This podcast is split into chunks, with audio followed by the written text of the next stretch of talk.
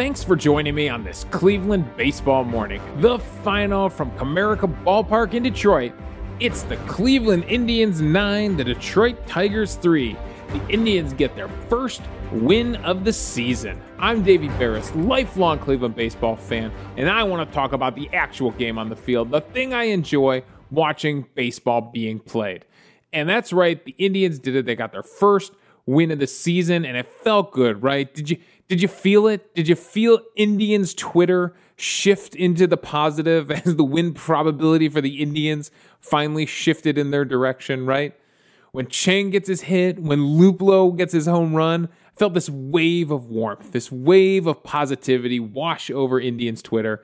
And it felt good. It felt good to have something to cheer for and uh, to put a W up on the board. So let's get into it. Let's break it all down and let's talk about the storylines that took place yesterday afternoon in Detroit. Hey, I just want to say if you're enjoying the show, please help it grow by leaving a rating and review on whatever app you are listening on, especially if you're on Apple Podcasts. We did get another review recently and we are up to five stars, all five stars across the board, which is excellent. Not every Indians podcast on Apple Podcasts can say that. So, help the show grow by letting people know what it's all about and how much we love baseball here on Cleveland Baseball Mornings. If you're listening to this show, do me a favor tell one friend. Tell one friend to someone at work today. Tell someone, you know, a friend when you're driving home. Tell one friend about the podcast. Let's see if we can get this thing to grow as the baseball season goes on. All right, let's get into the game and the storylines. And the first thing, the big storyline of the day, is the Indians' offense finally wakes up. Eight of the nine batters in the starting lineup had a hit, and all nine batters in the lineup scored a run. That's awesome. I said it on Twitter orange slices for everybody, right? Ah, forget orange slices. Everybody's getting taken out for pizza. Well, okay, COVID, we can't take them out for pizza. So orange slices it is. What a day. Every single batter comes around to score. That's actually that's really impressive. I can't think of the last time I saw that. Man, it started off a little slow, right? We were down. Uh, we we actually scored first. We scored first in the uh, in the top of the first inning, which was new. We finally did something in the first inning.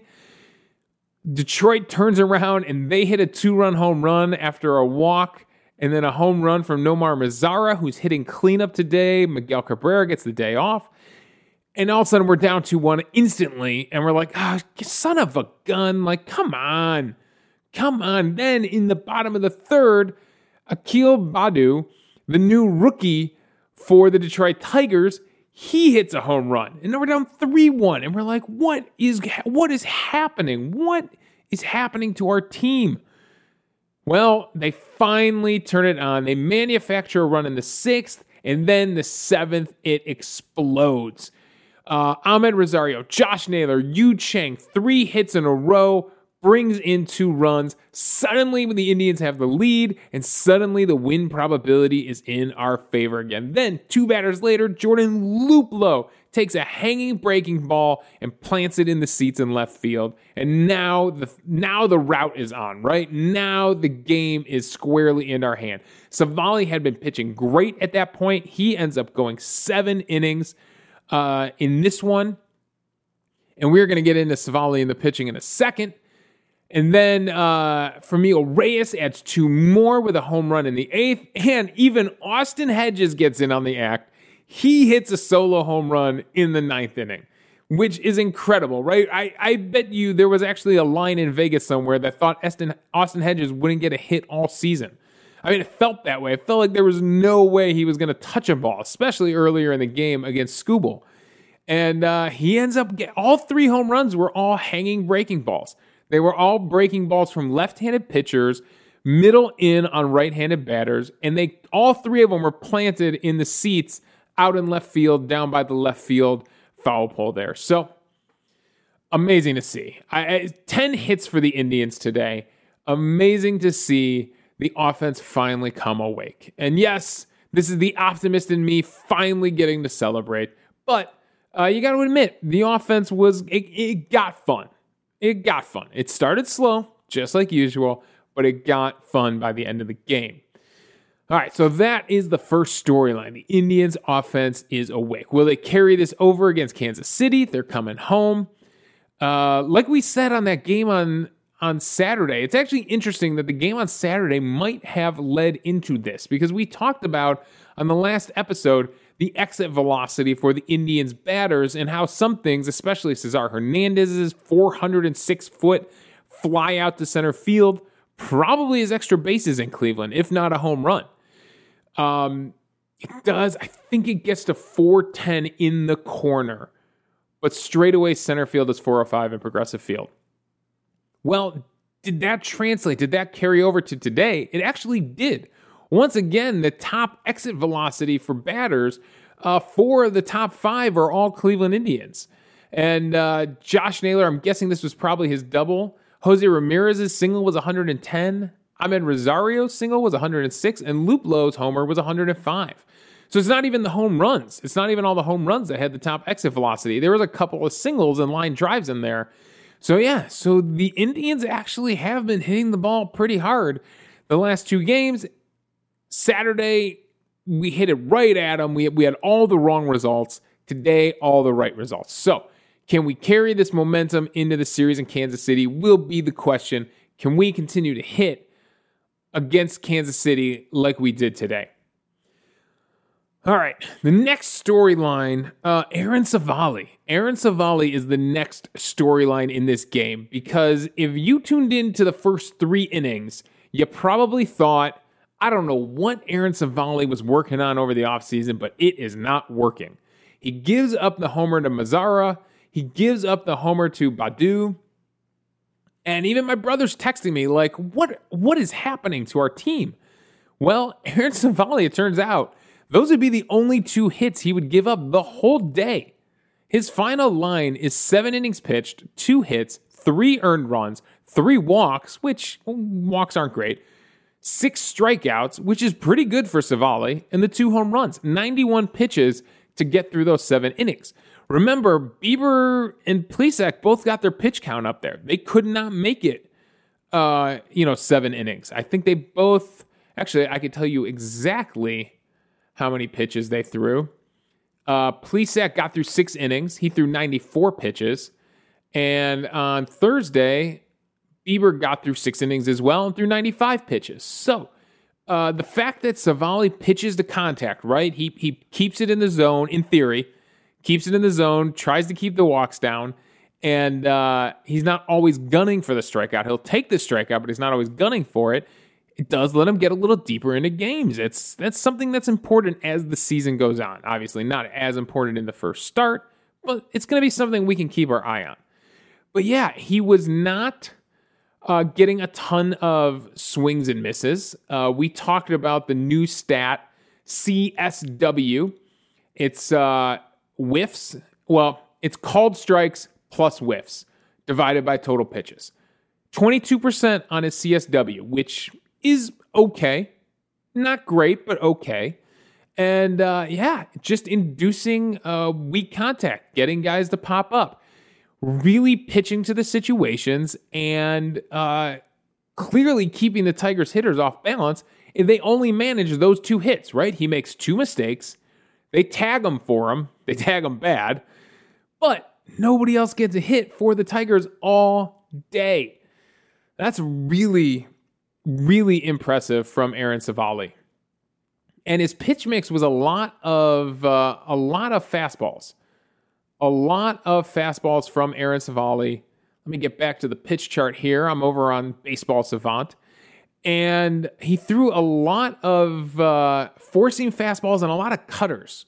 He actually threw a lot of pitches today. He was throwing the curveball uh, into the righties, away from the lefties. He was throwing the slider to the opposite corner. So throwing breaking balls to either side of the plate. And the, the cutter and the fastball did seem to be the pitches that he relied on the most, uh, the most today. In fact, I could tell you he threw uh, 27 cutters, 27 four seamers, 17 curveballs, 13 sliders six sinkers, and a changeup. So that was his pitch mix uh, for today. So yeah, uh, really good, really good outing for Aaron Civale. And to tag onto that, we'll just throw onto that also a good showing out of the bullpen. Cal Quantrill comes in, pitches one inning. He gets two strikeouts, a very nice bullpen inning for Cal Quantrill. I'm not going to lie. I mean, I know the Indians had a pretty big lead at this point, right? They're up eight to three at this point. He comes in to pitch the eighth inning. And at first, uh, I think Karinchak was warming up, but when Franmil Reyes hit that home run, gave him a little more separation. Instead of going to one of his high leverage situation guys, he goes to Quantrill, who needs to get out there and get more time on the mound and get more experience at this. And uh, he pitched really well out of the pen. I gotta say, he has pitched better out of the pen than he has as a starter. I know everybody thought that Quantrill was going to be the fifth starter on this team. Every prognosticator said he was going to be the fifth starter. And to be honest, he's looked a lot better pitching out of the pen. We'll see when we get a month or two into this season and we get a few more numbers under our belt. Maybe we can look at his career numbers coming out of the pen versus starting. But it's looking like a good role for him right now. And hey, if if it works, it works. I know everybody wants to be a starter. That's where the big money is. But if it's working, it's working. And then we all got to see Emmanuel Clase pitch the ninth inning. I, I, I felt it, right? I even tweeted it out, I felt it. Clase is going to come in and pitch the ninth. Number one, because Francona was definitely trying to get everybody in the game in this first series, right? He was trying to get everybody on the field in this first series, get their feet wet, and get them ready for the long season ahead. So Clase definitely needed to get in there, even though they had the huge lead. I just wanted to see him pitch. I wanted to see it in a major league stadium, in a major league game with major league radar guns, and he did not disappoint. He was lighting up that radar gun. He was coming in so hot with that cutter. He threw 11 cutters, he threw five sliders. Uh, his velocity, his average velocity was 100.5 on his cutter. He topped out at 101.3 on the cutter. That was insane. I I think uh, uh, a bunch of people were tweeting out. I think I saw from Sarah Langs and Mandy Bell and probably Zach Meisel. We're all tweeting out about his 100 mile per hour pitches. It's the most thrown by an Indians pitcher since they started keeping track of this stuff in like 2008. It, like alone, he's thrown more pitches over 100 than almost the entire Indians franchise up until this point, or since 2008, since they started keeping track. Like he's going to clearly surpass that in a few appearances. So yeah, so uh, it's been a long time since we've had someone that could pop the radar gun like Emmanuel Clase. I know we all thought Karinchak threw pretty hard last season, but Clase is on a whole nother. I mean, this is a Aroldis Chapman territory, right? And we've seen firsthand what a pain in the butt facing a guy like Aroldis Chapman was. Well, now teams are going to have to deal with Clase in the same way.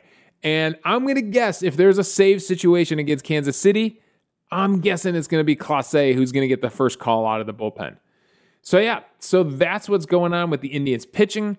My last storyline I had was actually a, a, sticking with the Indians pitching. I found it surprising that the Indian starters have been really up in the zone with their fastball over the first three games.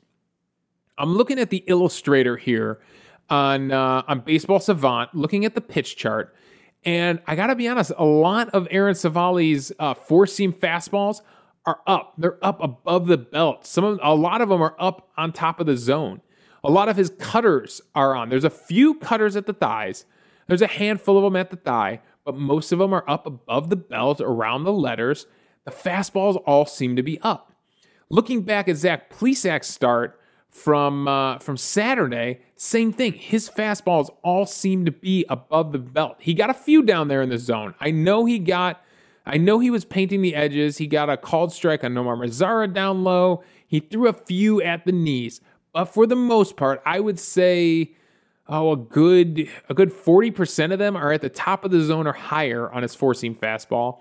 And another 40% of them are kind of right around the gut, but in, uh, into the righties away from the lefties. He's just not painting that edge like he normally does. So it's surprising. It seems like it felt like a higher percentage than normal. And then we go to Shane Bieber on Thursday, same thing. It looks like a lot of his four seam fastballs were up. They were up and to the right uh, from the pitcher's point of view, from the batter's point of view, up into the left.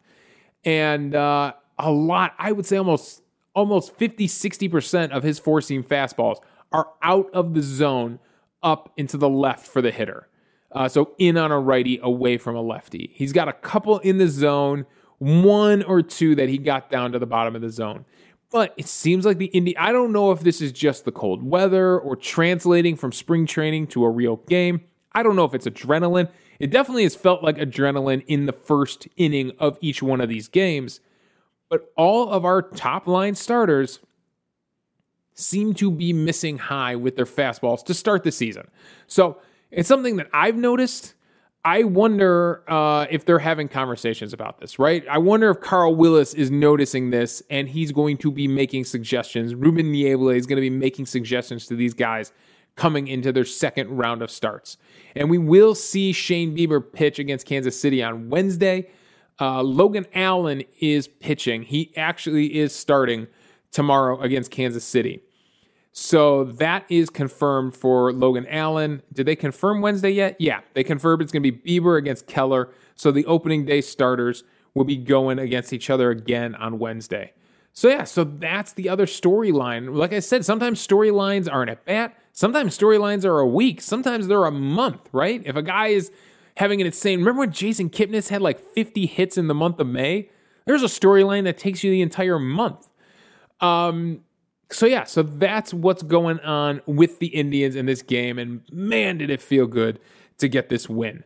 Uh, a few other things that you just feel the notes that have been going on this week and things you have to pay attention to. For some reason, the Indians could not stop walking Robbie Grossman. Civale ended up walking him two more times in this game. He's the new leadoff hitter for the uh, Tigers, uh, you know, formerly from the Minnesota Twins. And, uh, oh, and the uh, Houston Astros before that and Oakland. He, he played two years in Oakland. I don't even remember that. I remember him on the Twins. He apparently was on the Twins for 16, 17, and 18. 2019 and 2020, he was with Oakland. Now he's with Detroit. Um, yeah, he has walked eight times in his first 13 plate appearances. He doesn't have a hit yet, but he's walked eight times. That's insane. That's something. There's something in the water up there in Detroit that the Indians pitchers cannot throw a strike to Robbie Grossman. Now, the weird thing of those eight times, he's only scored once, which is really good. It's really good that uh, you're giving a guy eight free passes in a weekend and he only comes around to score once. That shows, I guess, I guess that shows how good the Indians pitchers can, you know, bear down and compete when they need to. So I don't think it'll be good to keep walking leadoff hitters. And uh, Carlos Santana is coming in for a two game set. So we'll see how many walks he racks up against Indians pitching. But yeah, that's just bizarre that he's walked eight times. His batting average is zero. His on base percentage is 615. That's just that's just bizarre. And then we got to give credit where credit is due.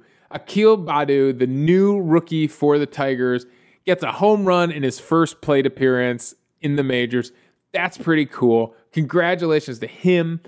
Uh, he was a Rule 5 pick uh, that the Tigers stole from the Twins. Uh, he was the third overall pick in the Rule Five draft, so he's got to stay on their uh, on their active roster um, for the whole season. He's only 22 years old. He had never played before above High A. In fact, he didn't even play in 2020 because he ended up having Tommy John surgery halfway through 2019. Even though outfielders can get Tommy John too, you know they can get bad elbows too.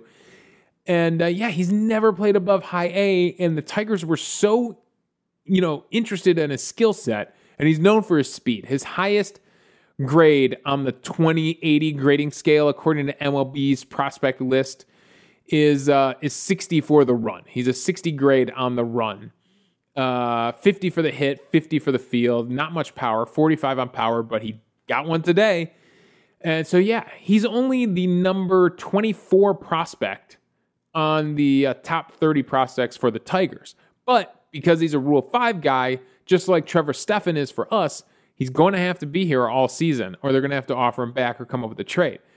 So that's interesting. That is interesting. Uh, the announcers today were even making comparisons to Torii Hunter, a young Torii Hunter. So we'll see what. There's a lot of young guys on the Tigers, a lot of young names that could turn into stars, could, you know, we'll see. We'll see what happens. Some of their pitching guys I know have not worked out, but they still have some hitters that could really turn into some dangerous foes for the Cleveland Indians. All right, so it is time to name my MVP for the day. And man, there are there are too many people to choose from today, right? We could go with Jordan Luplow, who hits the home run.